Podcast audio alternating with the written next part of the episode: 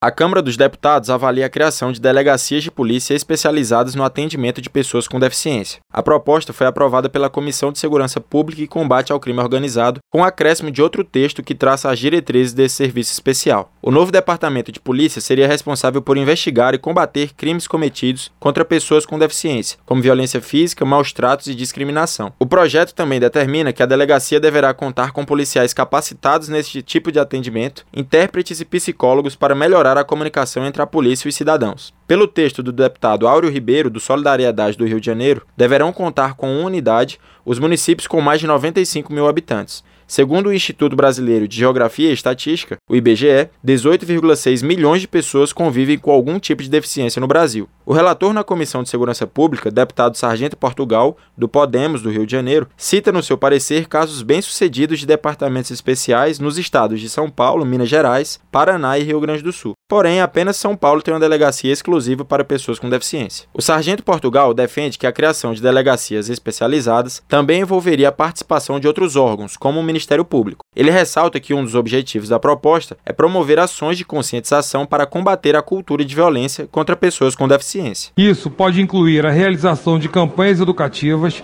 capacitação de profissionais e ação de sensibilização junto à comunidade.